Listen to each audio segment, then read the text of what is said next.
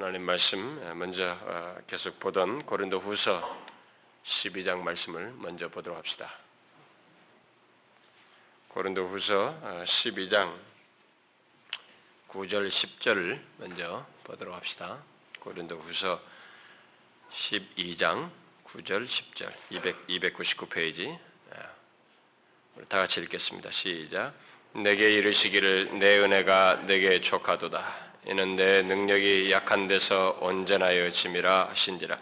이러므로 도리어 크게 기뻐함으로 나의 여러 약한 것들에 대하여 자랑하리니 이는 그리스도의 능력으로 내게 머물게 하려 함이라. 그러므로 내가 그리스도를 위하여 약한 것들과 능력과 궁핍과 핍박과 곤란을 기뻐하노니 이는 내가 약할 그때 곧 강함이니라. 내 능력이 약한 데서 온전하여 짐이라. 이는 내가 약할 그때 곧 강함이니라. 사도행전 5장 사도행전 5장 3절 한 절만 보도록 합시다. 우리 지난번에 1절부터 11절을 봤죠. 네, 3절 한 절만 우리 다 같이 읽도록 합시다. 시작. 베드로가 가로되 아나니아야 어찌하여 사단이 내 마음에 가득하여 네가 성령을 속이고 땅값 얼마를 감추었느냐 어, 우리는 지금 이 시간에 계속해서 어, 먼저 읽었던 그 말씀, 약한 데서 주의 능력으로 온전해지며 강하게 되는 어, 그리스도인의 그 특별한 삶의 비밀에 대해서 살피고 있습니다. 지난 한 주간 동안 우리가 수련의 말씀을 들은 사람들은 그 수련의 그 말씀들이 아, 지금 우리가 살피고 있는 이 시리즈 말씀과 깊은 연관이 있다는 것을 아마 알게 되었을 거예요. 제가 보니까 뭐 오늘 수련을 갔다 와서 그런지 몇몇 사람들은 얼굴에 조금 이렇게 펴져 있어요. 광채 정도는 아니지만 예, 이 모세가 하나님을 대면하고 얼굴이 확 달라져 광채가 났는데 혹시 우리가 뭐 하나님의 은혜 말씀에게 조금 이렇게 풍성하게 얻으면 얼굴이 펴져요. 그건 뭐 사실입니다. 음, 마음이 영혼이 벌써 안식을 얻기 때문에 얼굴이 펴지게 돼 있어요. 아, 그래서 이 아, 시리즈 말씀은 아마 여러분들이 그동안 아, 수련의 말씀 들은 사람들은 아 이게 다 깊이 연관돼 있구나라는 것을 알게 되었을 거예요. 그리고 앞으로도 어떤 말씀을 살피든지 모든 말씀이 수련의 말씀과 연관되는 것을 여러분들은 보게 될 것입니다.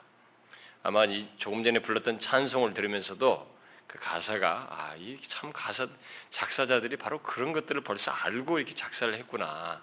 어찌 찬양할까 그 3절도 보면 그렇고 다 그렇다는 것을 여러분들이 막 계속 발견하게 될 거예요. 이제는 여러분들 그것을 발견하는 것이 이제 자꾸 여러분들에게 더 유익을 주는 좋은 과정들이 되지 않겠나 싶어요.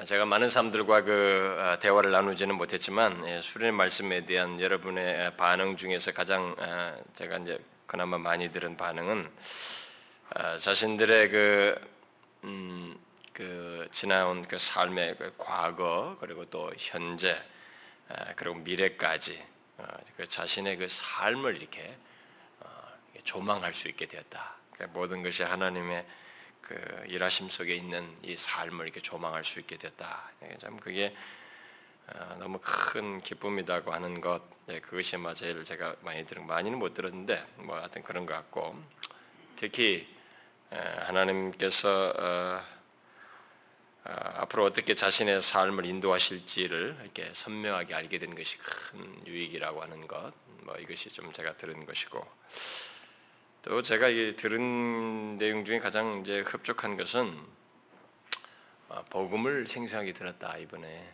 예, 수련회에서 이렇게 말을 한 거예요. 그럼 맞습니다, 여러분. 어, 주의 임재 안에서 삶을 누리는 것은 구약에서부터 하나님께서 외친 복음이에요.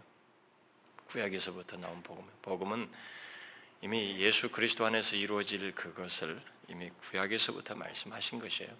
음, 복음이었습니다. 아주 복음의 중요한 내용을 아, 이번에 수련에 살핀 거죠. 저는 여러분들이 아, 여러 가지 유혹이 있고 아, 믿음의 시련이 있는 현실 속에서 계속적으로 이 아, 수련의 말씀을 경험하며 확인하는 일이 있기를 바랍니다. 아마 그렇게 되리라고 믿어요. 그래서 그 어떤 삶의 현실 속에서든지 꼭 주의 임재 안에서 삶을 누리는 여러분 모두의 삶이 되기를 바랍니다.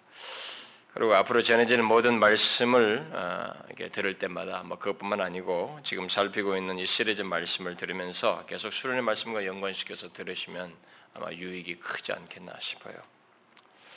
자, 오늘 이 시간에 이 살피려고 하는 이 말씀은 어, 지난 시간에 그 5장 1절부터 어, 11절 말씀을 개관적으로 살펴던 내용에 조금 덧붙이고 싶은 말씀입니다. 그것은 주의 능력을 경험하는 것을 어, 회방하는 마귀에 대해서 어, 사단에 대해서 조금 덧붙이려고 합니다. 왜냐하면은 우리들이 약한 데서 주의 능력으로 온전하여지는 이 문제를 어, 살피면서 적극적인 측면만 생각하고 실제적으로 적지 않은 비중을 차지하는 이 부정적인 측면, 특히 사단의 역사 문제를 우리가 무시함으로써 본문의 아나니아와 삽비라 같은 이런 낭패를 보지 않도록 하기 위함입니다. 그것은 뭐 어떤 특정한 대상에게만 그런 일이 있는 게 아니고 사단은 누구에게나 다 그런 것이 예, 그런 회방을 하기 때문에 이 부분을 우리가 좀 살펴보기를 원합니다. 본문은 초대교회 성도들이 약한 데서 주의 능력으로 가진 것이 없고 본래 학문 없는 백성들, 별로 이렇게 아는 바가 없는 그들 제자들을 비롯해서 어, 초대교회 그런 성도들이 그야말로 어, 약한 데서 주의 능력으로 강하게 됨을 보고 그런 것을 경험하는 이런 분위기 속에서 사단이 아나니와 사피라 부부에게 역사하여서 그들을 유혹하여서 찬물을 끼얹는 그런 내용이 소개된 부분입니다. 따라서 우리는 이 하나님의 역사를 생각하게 될 때 사단의 역사 또한 반드시 염두에 두어야 합니다. 아, 특히 주의 능력이 우리에게 머물러는 이 머무는 이 문제를 생각할 때 사단 또한 그것을 회방하기 위해서 아, 나름대로 능력을 발휘한다는 사실을 우리가 꼭 생각을 해야 됩니다. 또 이 성령께서 우리 안에서 거룩한 소욕을 일으키실 때 우리가 일반적으로 말하잖아요. 성령께서 우리 안에서 거룩한 소욕을 일으키실 때 사단 또한 악한 영들을 통해서 우리 안에서 육체의 소욕을 일으키고 온갖 거짓과 속임을 써서 우리를 혼란케 하는 일을 한다는 것을 꼭 기억해야 됩니다. 이런 사실을 생각하게 될 때 우리는 어, 에베소서에 기록된 것과 같은 어, 진리의 균형을 가져야 합니다. 어, 예배소서 보면 먼저 1장부터 4장 그 전반부까지 에서 그 삼위 하나님의 구원과 그 구원을 교회를 구성하여서 어, 구원을 교회 안에서 이 교회를 구성하여서 나타내신다는 그런 교리를 말을 하고 있습니다. 그런 면에서 우리가 그런 교리적인 기초를 분명히 가져야 돼요. 그리고 그런 교리는 항상 삶 속에서 경험되어져야만 하는 것입니다. 아, 그래서 4장 후반부부터 6장 9절 사이에서 음, 삶의 적용 문제가 예배소서에서 쭉 나오죠. 그러니까 교리는 항상 삶을 어, 가지고 있었다. 삶으로 이어져 있었다. 그러나 우리는 이 두 가지만 생각해서는 안 된다는 것이죠. 바울이 바로 뒤에서 그 6장 10절 이하에서부터 제법 길게 마귀의 괴계에 대해서 말을 하면서 마귀의 괴계를 분별해서 대적하는 문제를 말하는 것, 바로 그것 또한 우리가 꼭 알아야 할 것입니다. 하나님께서 우리에게 주시는 구원의 역사, 그리고 그 구원을 감격하면서 감사하면서 우리가 삶을 반응하는 삶으로 그것을 주님의 말씀을 따라서 사는 이 하나님과 우리 사이의 교통만 있는 것이 아니고 그 사이에 끼어드는 제3자가 있기 때문에 바로 이 문제도 알아야 된다는 것입니다. 한국교회는 한때 이 교리만 있지 삶이 없다는 소리가 한참 나오면서 언젠가부터 삶을 무척 강조하기 시작했습니다.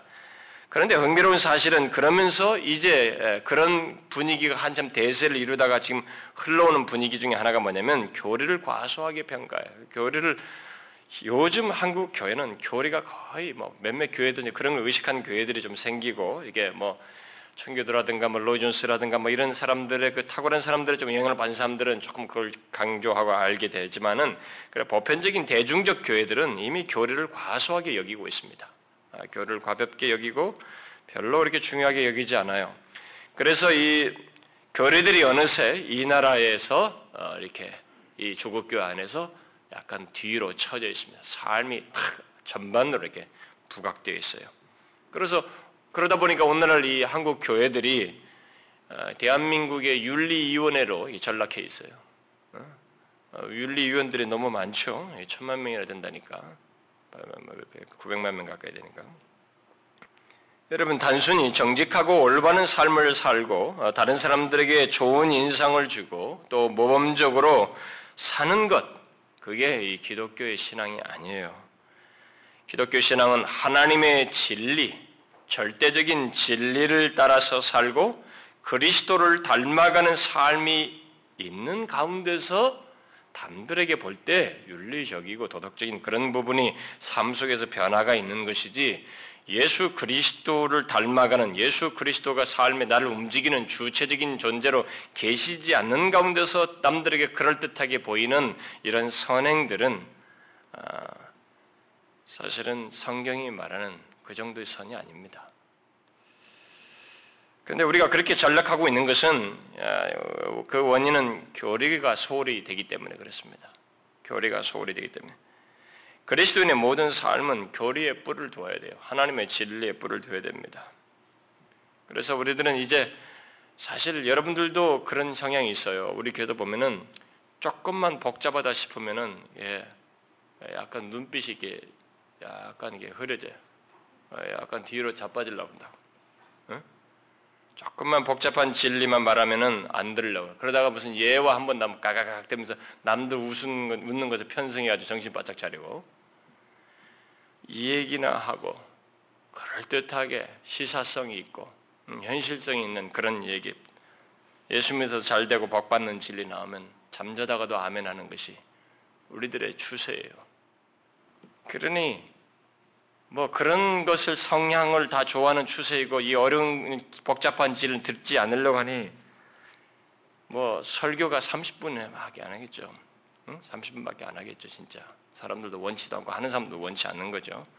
좀 진리를 설명하려면 30분 배경부터 본문부터 설명하려면 넘어서야 되는 거예요. 근데 뭐 한다고 이렇게 바쁜지 응? 하나님 믿는데 그렇게 바쁜지 모르겠어요. 아, 좀 쑤셔서 못 견디는 거예요. 아, 이번에 수련회 와가지고 외국인 중에 한 분이 앉아가지고 와, 내 평생에 이 두 시간 앉아 있는 건 처음이다고 설교를 질렸다고 말했대요. 그 사람은 하루만 왔으니까 물론 처음부터 맘 먹고 온 사람 같으면 그렇게 말 안 했을 텐데 하루 온 사람이니까 이제 그렇게 말했다는 얘기 들었어요. 여러분 야구 3시간 볼 때는 야 열광하면서 보잖아요. 네?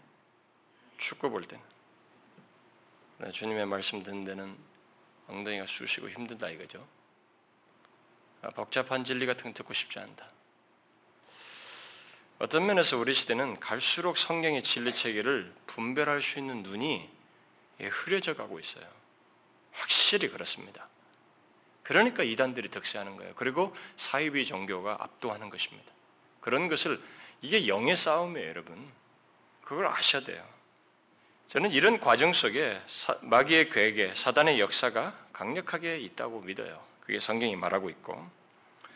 그런데 마귀의 역사는 아, 참 제법 성경적이에요. 요즘 보면 상당히 성공적입니다. 교회 안에서까지 그 이단적인 사상, 이전에 옛날에는 딱 교회의 정통교회와 이단이 딱 구분되는데 이제는 정통교회 안에 이단적인 생각을 가지고 있는 선생들이 딱 앞에 서 있어요. 목사들부터 시작해가지고 리더들 가지고 성경이 없는 구원과 이런 잡다한 이론들을 대범하게 얘기해요.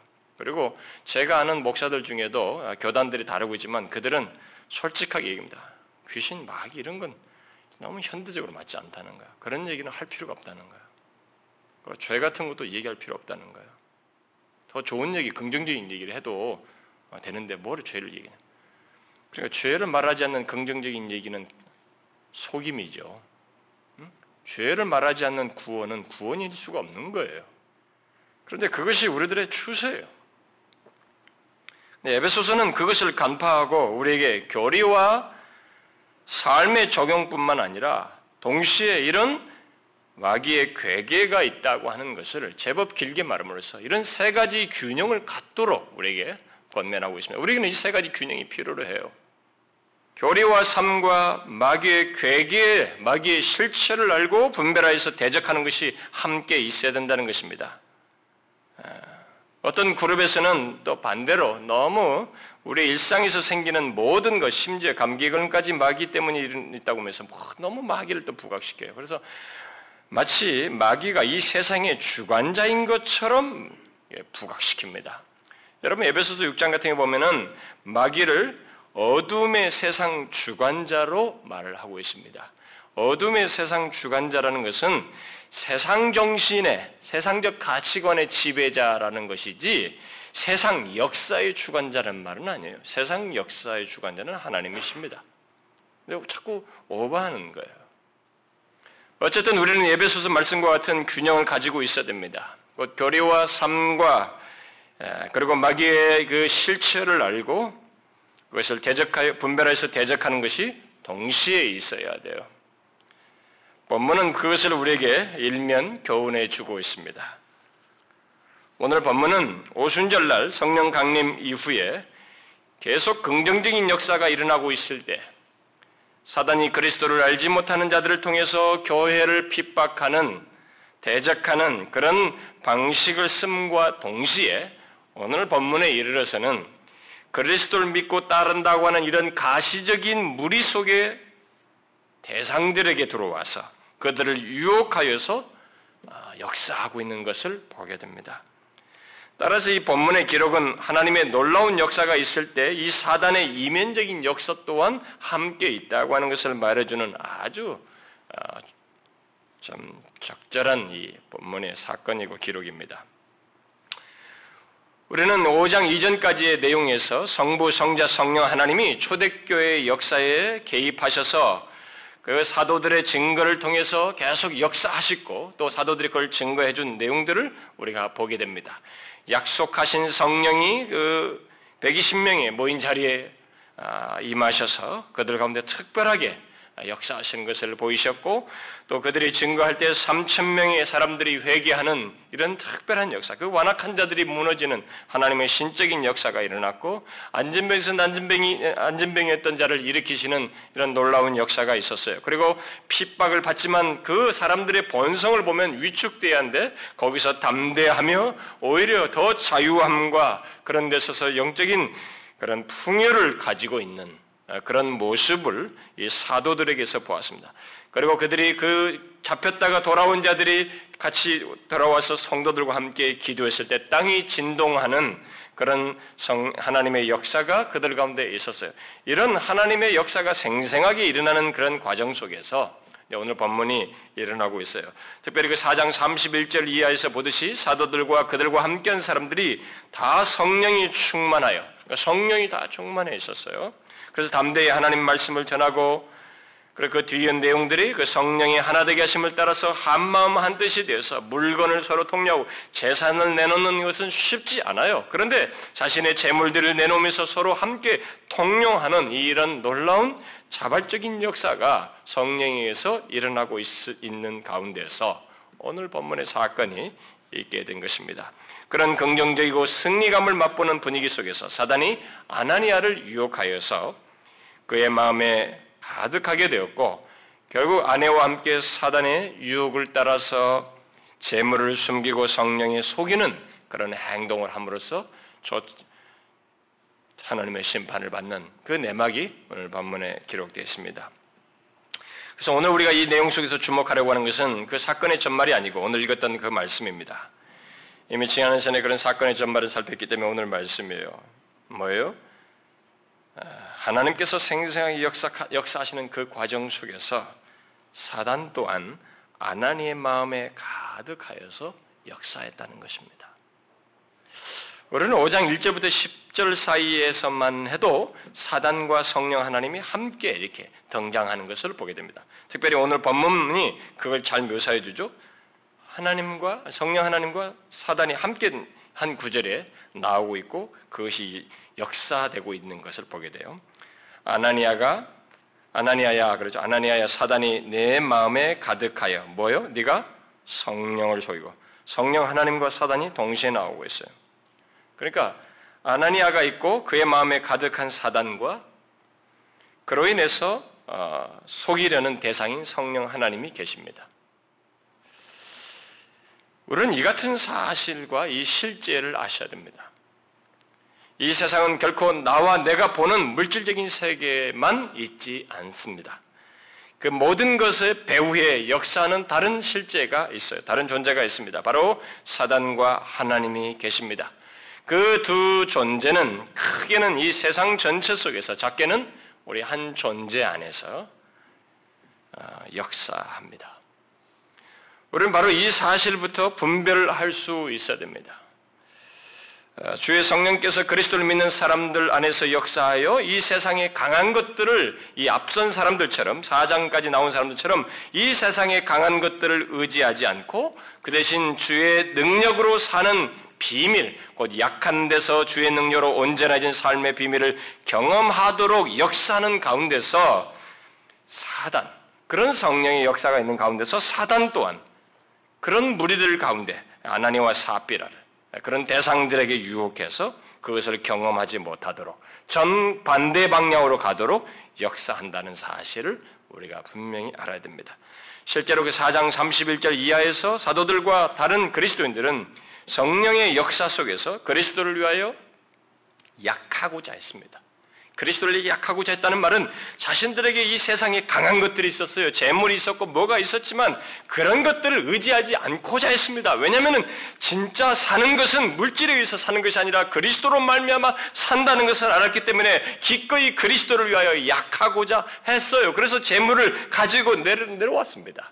기꺼이 내려놓았어요. 그러나 아나니아는 사단이 마음에 가득하여 그리스도를 위하여 약하기보다 곧 주님을 의지하기보다 이 세상에 강한 것으로 곧 재물을 붙들므로써 자신을 유지하고자 했습니다. 그러니까 한쪽은 성령으로 충만하여서 이 세상과 다른 삶을 경험하고 다른 한쪽은 사단이 마음에 가득하여 이 세상 정신을 따라서 행하는 모습을 여기서 보게 됩니다. 두 개의 대조가 분명히 있고 두 개의 대조된 모습 속에 두 개의 다른 배후 존재가 있다는 것을 보게 됩니다. 여러분 사람은 이 두 상태 중 하나예요. 여러분 놀라우시지 않습니까? 이 세상에 존재하는 모든 사람은 이 두 상태 중에 하나입니다. 이 두 각각의 삶의 특징은 누가 자신을 지배하느냐에 따라서 달라져요. 이 사장 앞서서 나온 사람들처럼 이런 식으로 성령의 지배를 받는 사람은 이렇게 주의 능력으로 온전하 약한 데서 주의 능력으로 온전해지려고 하는 이런 삶의 특징을 갖는가 하면 사단의 마음에 가득한 자는 이 세상에 강한 것으로 자신을 유지하려고 하는 삶의 특징을 갖게 되는 것입니다. 사도들과 다른 그리스도인들은 한쪽의 모습을 분명히 보여줘요. 근데 아나니와 삽비라는 정반대의 모습을 보여줍니다. 이미 그리스도인들이 이 세상에 강한 것들을 어떻게 해서 내려놓을 수 있는지를 우리가 충분히 살펴봤기 때문에 우리는 오늘 이 아나니와 사비라가 어떻게 반대의 모습을 갖게 되는지 오늘은 이것을 조금 덧붙여서 살펴보고 싶습니다. 왜냐하면 이것이 우리에게도 가능한 얘기거든요. 어, 이런 유혹이 있거든요. 어떻게 아나니와 사비라 부부가 이 세상의 강한 것, 곧 재물에 대한 미련을 버리지 못하고 그것을 붙들 뿐만 아니라 성령을 속이는 데까지 나아갔는가? 달리 말하면 어떻게 사단이 그의 마음에 가득하게 되었을까? 지배하게 되었을까? 바로 그것을 살펴보자는 것입니다. 잘 보시면 처음에는 아내와 아나니아와 사비라 부부도 다른 사람들처럼 행했어요. 다른 사람들처럼 자기 재산을 팔 생각을 했습니다. 여러분 그게 쉬워요? 자기 재산을 팔아서 내놓을 생각을 했습니다. 그래서 기꺼이 팔아서 돈으로 챙겨가지고 지금 일이 벌어지고 있는 장면이에요. 그러니까 팔 생각을 했습니다. 그렇다면 사단은 바로 그 과정 속에 끼어들었다는 것을 보게 됩니다. 그 과정 속에 끼어들어 가지고 유혹을 한 거예요. 아, 이런 사실을 생각하게 될 때 우리가 먼저 유념할 사실이 하나 있어요. 사단의 역사를 마치 사람의 인격을 마비시켜 가지고 기계처럼 조정하는 것으로 생각하면 안 됩니다. 사단의 역사를 이미 귀신 들려서 우리가 성경에 예수님 당시에 귀신 들려서 완전히 거기에 사로잡힌 그 귀신에 압도된 그런 존재들은 이미 이런 것들 과정이 다 지난 사람들이에요. 인격의 기능이 사단에게 완전히 망가져 버려 있는 그런 상태입니다. 그러나 정상적인 인간이 사, 인간에게 사단의 역사가 있게 될 때 그가 역사하기 시작하면 무조건 우리의 인격의 기능들을 다 마비시켜가지고 기계처럼 조정하느냐? 그렇지 않아요. 여러분, 우리의 그 인격의 기능을 그대로 사단도 사용합니다. 그 채널을 똑같이 사용해요. 여러 가지 유혹을 통해서 혼란을 조장하면서 역사하는 것입니다. 그렇게 할 때 사람들은 보통 사단이 그렇게 역사할 때 우리의 그 인격인 기능이 이게 같이 거기에 맞닥뜨리게 되는데 특별히 욕심이 여기에 같이 반응하게 돼요. 우리의 욕심에 이끌려서 그 사단의 유혹을 받아들이게 됩니다. 자신들이 좋다고 판단하던 감정적이고 어떤 그 다른 충족에 의해서 어, 다른 충동에 의해서 되든 어, 사단의 그 유혹에 사람들이 그 마음이 거기에 같이 반응함으로써 어, 이런 유혹에 넘어가지는 일이 있게 됩니다. 따라서 마귀의 유혹이 넘어 유혹에 넘어간다는 것과 아, 마귀가 어떤 사람의 마음에 이 가득하게 되는 것은 그의 마음에 그의 마음이 마귀의 유혹에 이렇게 반응했다는 거예요. 그 이런 기능이 인격적인 기능이 반응하게 됐다는 것입니다. 그렇게 함으로써 결국 넘어가게 됐다는 것을 말해주는 것입니다. 잘 생각하셔야 됩니다. 아나니와 사피라도 그 과정을 거친 거예요. 그러면 어떻게 마귀가 사람들을 유혹할까? 이게 또 궁금하죠. 그것은 거짓과 속임과 가장, pretending이에요. 가장. 마귀의 모든 유혹은 거짓과 속임 그리고 감추는 요소를 가지고 있습니다. 예수님께서 이 땅에 계실 때 마귀에 대해서 하신 말씀이 있죠. 저는 처음부터 살인자요. 진리가 그 속에 없으므로 진리가 서지 못하고 거짓을 말할 때마다 제 것으로 말하나니 이는 저가 거짓말장이요 거짓의 아비가 되었습니다. 이렇습니다. 그는 거짓의 아비예요. 모든 거짓의 오리지널리티는 거기입니다. 근원지는 그 배우자예요. 또 바울이 고린도후서 11장에서 뱀이 예, 결국 최초의 그 뱀으로 위장해서 사단이 이제 예, 하와를 간계한 그 뱀이 말이죠. 뱀이 그 간계로 이와를 그 하와를 미혹했다라고 말하고 있습니다. 사단은 간계로 미혹하는 자, 속이는 자예요. 또 고린도후서 11장에 계속해서 바울이 말하죠. 사단을 광명의 천사로 말합니다. 천사. 사람들이 광명의 천사니까 다 하나님이 보낸 천사인 것처럼 착각하게 만드는 그런 존재로 자신을 위장해서 나온다는 거죠. 응? 위장해서 나오는. 그런 자신의 본 모습을 감춥니다. 자신의 실체를 감추어요. 그래서 자신을 가장하면서 무엇인가를 숨긴 채 우리에게 다가와서 속여요. 이렇게 마귀는 사람을 거짓과 속임으로 또 감추고 가장하여서 사람을 유혹하기 때문에 사람들이 감쪽같이 넘어가는 거예요. 그런데 그 거짓과 속임이 뻔한 것이 아니고 너무나 절실한 상태에서 필요를 채워주는 듯한 거짓과 속임을 말하고 또 이 길을 택하면 안정과 성공이 있다고 말하면서 우리를 부추기기 때문에 굉장히 설득력이 있어요. 그 사람들이 많이 그 유혹에 넘어가는 것입니다. 또 자신이 하나님을 마치 그 하나님의 대변자인 것처럼 그 광명의 천사로 등장해서 적당히 진리를 섞어 예수님께도 그랬잖아요. 예수님께도 성경을 인용하면서 시험했잖아요. 광야에서 40일 금식하고 났을 때. 그러니까 나름대로 옳은 길인 듯한 것처럼 사람을 속이고 또 성경을 사용합니다. 성경을 다 왜곡하죠.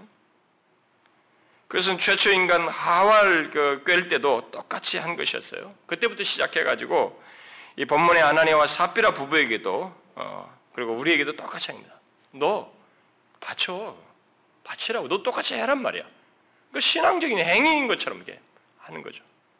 그러나 속임이 있어요. 그래서 사단은 아, 참그 베드로에게도 예수님을 가장 가까이서 따른 이 베드로까지 속여서 그로 하여금 예수님을 붙잡고 십자가를 지지 못하도록 그 유혹했잖아요. 그러니까 그 유혹에 사, 결국 베드로가 넘어갔는데 베드로는 외면상 예수님을 위하는 것 같았습니다. 자기가 생각할 때 그게 위하는 거예요. 예수님이 십자가를 지어서는 안 된다는 거죠. 끝난다는 거죠. 그러나 사단의 그 관계가 뭐가 있었어요? 예수님이 오신 목적을 이루지 못하게 하는 그 감추인 것이 있었습니다. 그래서 예수님께서 이 베드로를 보면서 그 배후에 있는 사단을 말하시면서 사단은 물러가라 했죠. 우리들은 그것을 알아야 돼요. 그게 현실이에요. 그게 엄연한 현실입니다. 우리들의 이 교묘한 넘어감, 속임당하는 것, 어떤 것을 선택하고 사단의 속임을 받아서 선택하고 행동하고 결정하는 이 배후에 사단이 있어요. 주의 임재 안에서 삶을 못 누리도록 부추기는 사단의 배후가 있습니다. 약한 데서 주의 능력을 온전해지는 것을 방해하는 이 사단의 역사가 이 거룩한 소욕의 역사에는 반드시 회방꾼으로서 사단이 존재해요. 그래서 사단이 그 로이 존스 목사님이 그런 얘기하죠. 음, 사단이 가장 잘 써먹는 최고의 속임의 1번은 사단이라는 존재는 없다라고 생각하게 만드는 것이다. 네? 사람들로 하여금 사람들은 그 인식을 갖게 한다는 거예요. 뭐 사단이 어디 있어? 마귀가 어디 있어? 현실이 세상인데 과학적인 세대. 사단이 제일 먼저 써먹는 속임이 바로 그거라는 거예요. 근데 거기에 사람들이 거의 반타작이 다 넘어가는 거예요, 결국. 네? 다 넘어가는 거예요. 아멘한 현실. 예수님께서 베드로 보고 그랬잖아요. 야, 베드로야, 너 그런 생각하면 하지 마라. 이렇게 안 했어요. 사단아 물러가라 그랬어요. 사단은 왕성한 하나님의 역사에 의해서 초대교회가 세워질 때 특히 모든 사람들이 성령의 감동하심을 따라 기쁘게 자신의 것들을 내놓으면서 함께 그것을 통용하고 있을 때 그들과 함께 하려고 하는 하나니아 삽비라 마음에 싹 끼어들어가지고 거짓과 속임으로 유혹을 했습니다. 그 중간에 끼어드는 거죠. 그러면 아나니아와 삽비라가 넘어간 이 사단의 거짓과 속임은 구체적으로 무엇이겠어요?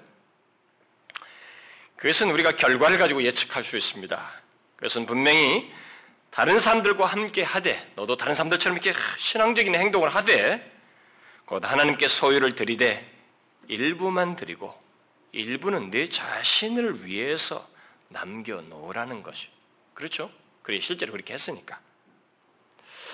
그런 식의 생각 속에는 어느 정도로 신앙의 신앙의 성격을 띠는 모습이 있어요. 뭐 신앙적인 듯한 거 있습니다. 그러나 사단이 감추고 있는 내용이 있는 거예요. 속임이 있는 것입니다. 가장의 방법이 있어요. 가장의 방법이 가장하는 것이 있습니다. 아, 그러니까 그것을 실행하기 위해서는 분명히 사단의 속임과 거짓에 의한 유혹이 함께 맞물려서 있다는 거죠. 어떤 거짓과 속임이겠어요?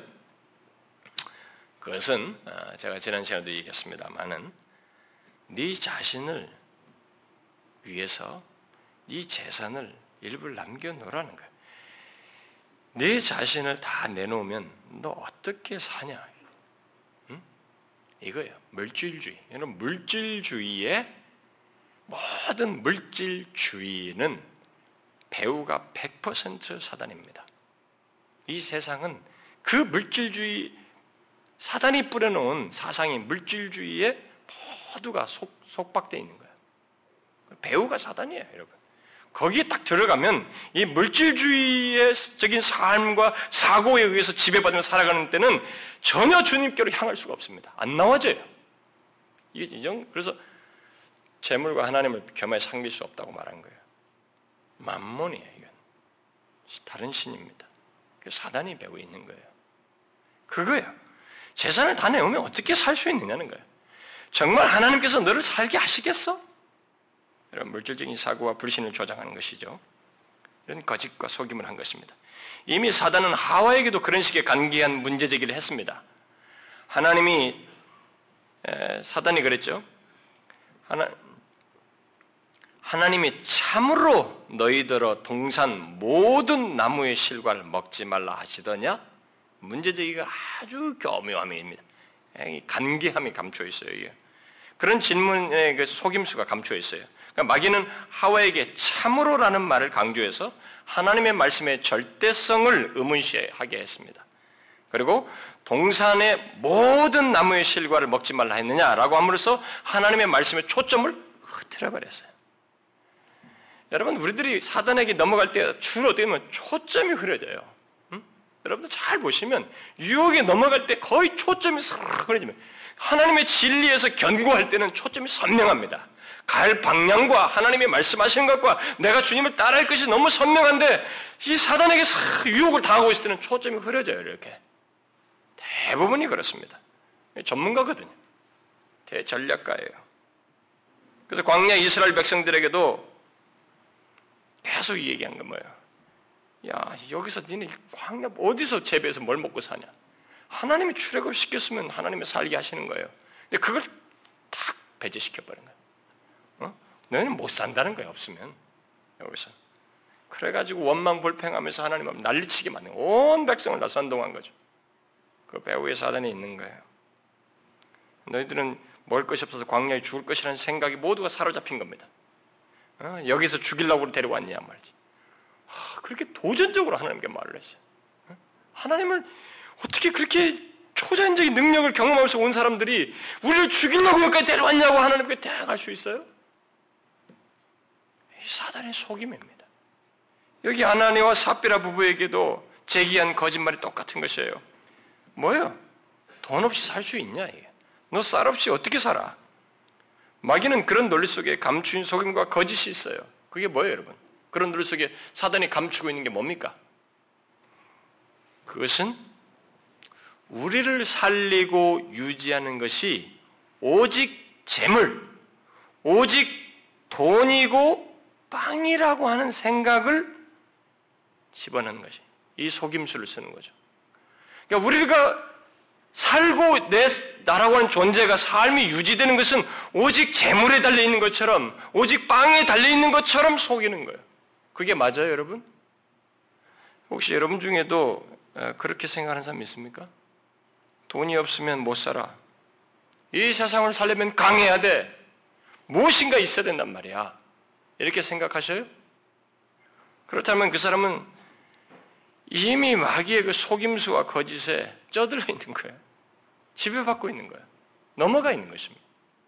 여러분 정말로 돈이 우리를 살려주고 생명을 유지시켜 줄까요?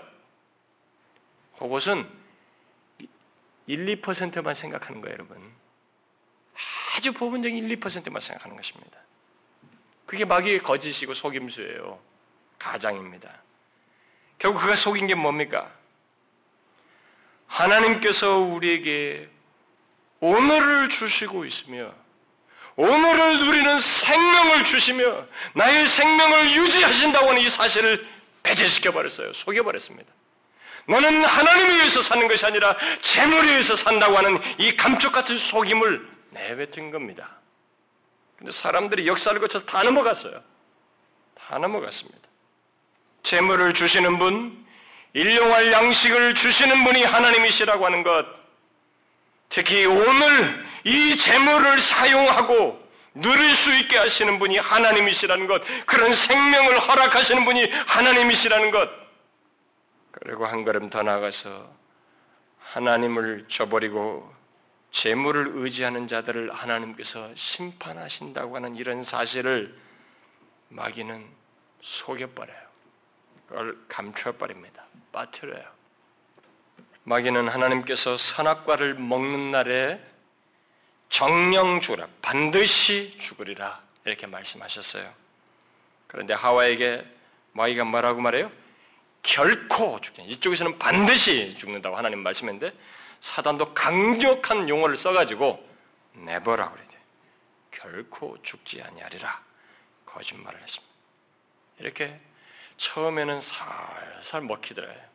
가지고 그렇게 했어 모든 것을 뭐 초점을 흐리기 시작하니까 흐려진 대로 반응을 했거든. 만지지도 말라 이런 말 하지도 않았어요. 하나님은 먹지도 말라 그리 말을 안 했는데 이 만지지도 말라 무슨 이런 것을 다 덧붙이면 초점이 흐려지니까 바로 이제 본색을 드러내 결코 죽지 아니하리라 거짓말을 했습니다. 여러분 사단은 우리의 초점을 흐려진 다음에 흐려지는 우리에게 대범하게 끼어듭니다. 하나님의 능력으로 사는 것은 거짓말이야. 야, 어떻게 하나님의 능력으로 사냐? 눈에 보이는 게 당장 돈에 뭐가 없어 현실이 없는데 어떻게 하나님 능력으로 사니? 너 당장 밖으로 나가봐라. 하늘에서 뭐가 떨어져? 어떻게 사냐 말이야. 하나님이 어떻게 일용할 양식을 주셔? 사람은 죽으면 끝이다. 심판 같은 건 없어. 이렇게 본색적인 거짓말을 합니다. 그리고 많은 사람들이 툭툭툭 내뱉어요. 뭐 죽으면 끝이죠. 그 누군데? 그거 어디서 나온 그 오리지널리티예요? 그 거짓말이. 사단이 하는 말이에요. 예수님께서 뭐라고 그랬어요? 계시가 하나님이 계시해 준 게 뭐예요? 심판이 있다는 거예요. 오늘 본문에서도 그걸 보여주고 있습니다. 아나니아와 삽비라가 성령을 대담하게 속인 것을 보게 되면 이런 결국 노골적인 거짓말에 속아 넘어갔다는 것이 분명해요. 특히 마귀의 거짓말 중에 위협적인 것 한 가지는 우리들에게 자신의 유혹을 따라서 행하는 것의 결과를 감춘다는 것입니다. 그러니까 결과가 선명하게 알면은 사람들이 좀 주춤거리게 돼 있어요. 어? 푹 빠지는 거 보면은 발을 이렇게 조금 서서히 조심스럽게 하는데 이 결과를 감추어 버리기 때문에 결과를 조장해 버려요. 하나님의 징계와 심판 같은 것이 없다라고 그는 주장합니다. 그래서 하와 아담과 하와도 그랬잖아요. 괜찮아. 너희들이 하나님처럼 된다. 더 좋은 미래가 있다고 예상한 거예요. 하나님처럼 영원히 살 것처럼 이렇게 주장한 거죠, 결국. 여러분 어떻게 됐어요? 아나니와 사필에게도 그런 결과를 감추면서 조장을 했는데 속였는데 어떻게 됐습니까? 그 결과가 아나니아 사필라 부부가 마귀의 거짓과 속임을 따른 결과 어떻게 됐어요? 하나님의 심판 같은 것은 없고 삶의 안정과 행복이 있었어요? 그렇게 누렸습니까? 아니죠. 속은 것입니다. 마귀가 하와를 속였듯이 아나니와 섭배를 그대로 속였어요. 아담과 하와에게 하나님처럼 될 줄 알았는데 그게 아니라 하나님의 심판으로 죽음이 임했습니다. 마귀에게 완전히 속았어요.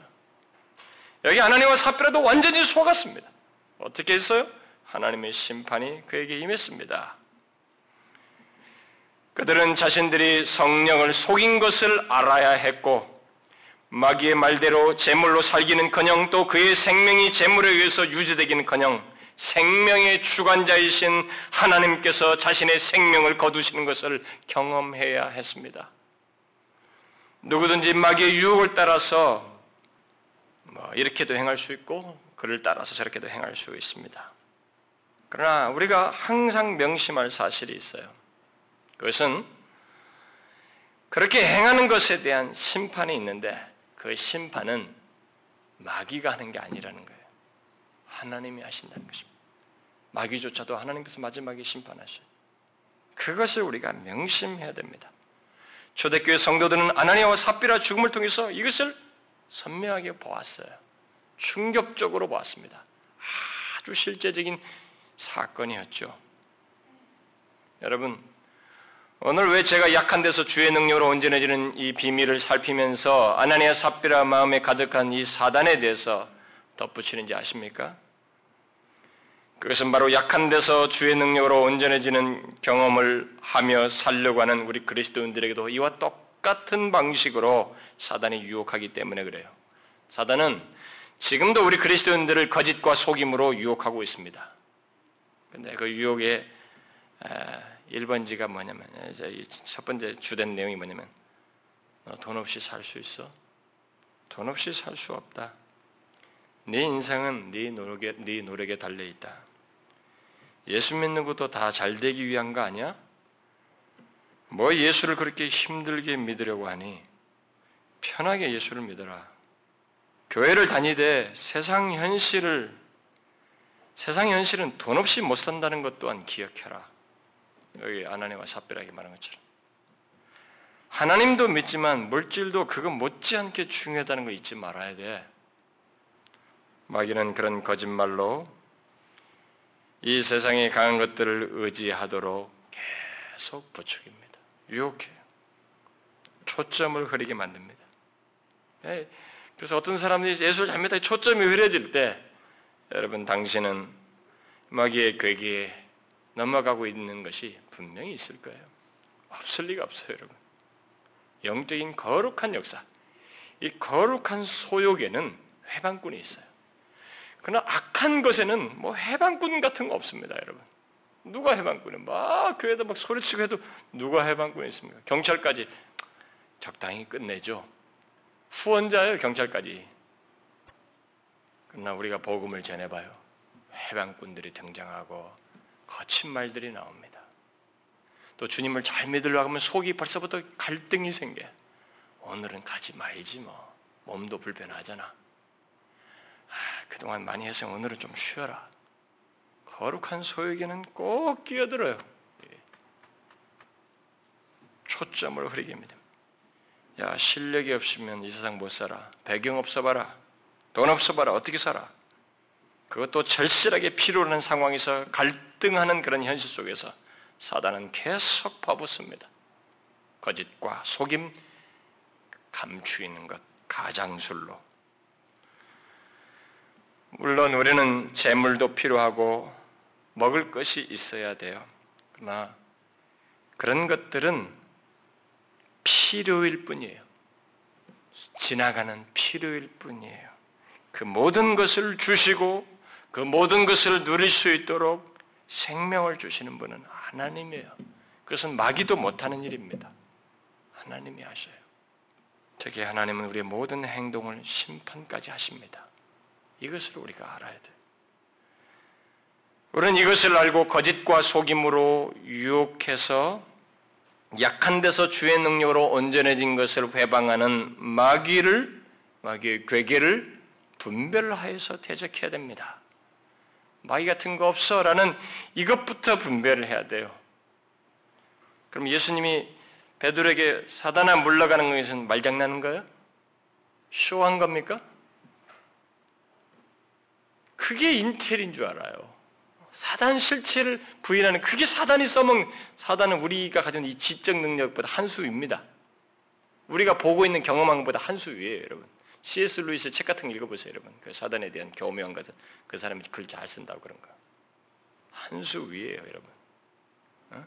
아무리 지성이 탁월하고 박사가 열댓 개를 가지고 있어도 사단은 그래 살짝 교만을 부추겨서라도 넘어뜨리게 하는 거예요. 쉬워요, 그에게는. 그건 인텔리한 것이 아니에요. 근데 어느 목사들이 그런다니까요. 그게 아, 지적인 성도들에게 안 맞다는 거예요. 여기 저 강남에 무슨 큰 교회 그런 교회에서 옛날에 그 어떤 목사님 그렇게 했다고 그 말을 자기 교회 그런 지적인 성도들은 그게 안 맞다고. 그러니 넘어가지. 그럼 예수님 말장난한 겁니까? 아니에요. 엄연한 실체예요. 우리는 사단의 속임과 거짓을 분별하여 대적하고 또 따르지 말아야 됩니다. 그런데 의외로 많은 사람들이 성령의 감동과 소욕을 따르기보다 이것은 굉장히 힘들어해요. 그런데 마귀의 그 속임과 거짓을 따르는 것은 생각 없이 따라가요. 뭐 여과 과정이 없어요. 갈등도 없이 싹싹싹 따라가는 경우가 굉장히 많습니다. 제가 수련회 때도 잠깐 언급했습니다만 그런 일이 굉장히 많아요. 그러니까 여러분 분별만 안 하면은 그냥 자동적으로 따라가게 돼 있는 거예요. 우리는 본성이 그쪽에 타고나 있기 때문에 마귀의 거짓과 속임을 분별하셔야 됩니다. 그의 가장수를 이 교묘한 가정을 분별하셔야 됩니다.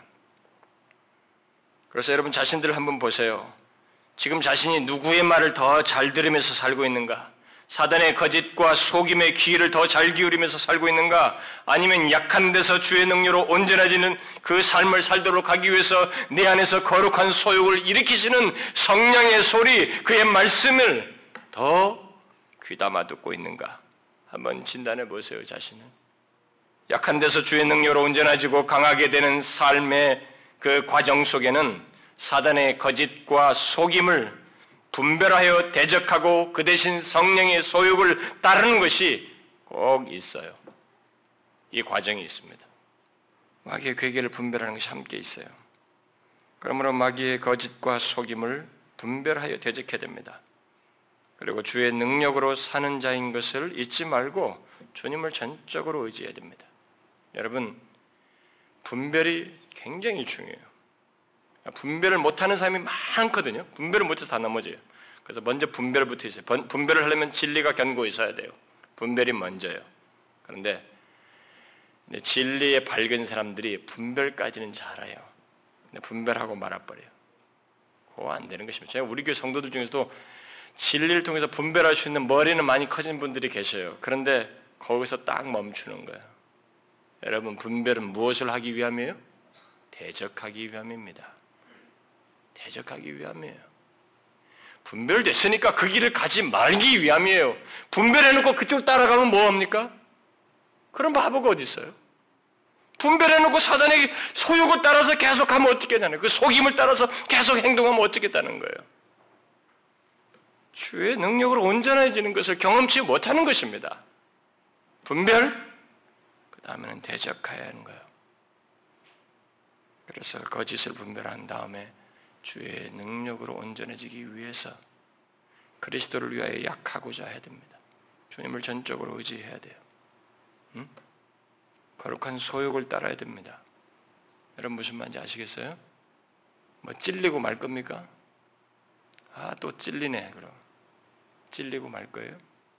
제가 여러분들에게 찔리게 할 정도로 뭐 난 찔리게 할 의도는 없었지만 찔리게 할 만큼 그런 말씀을 해도 그때뿐이에요. 안 움직인 사람들이 여러분 중에 상당수가 있습니다. 여러분, 영적인 싸움에 자꾸 휘말리지 마세요.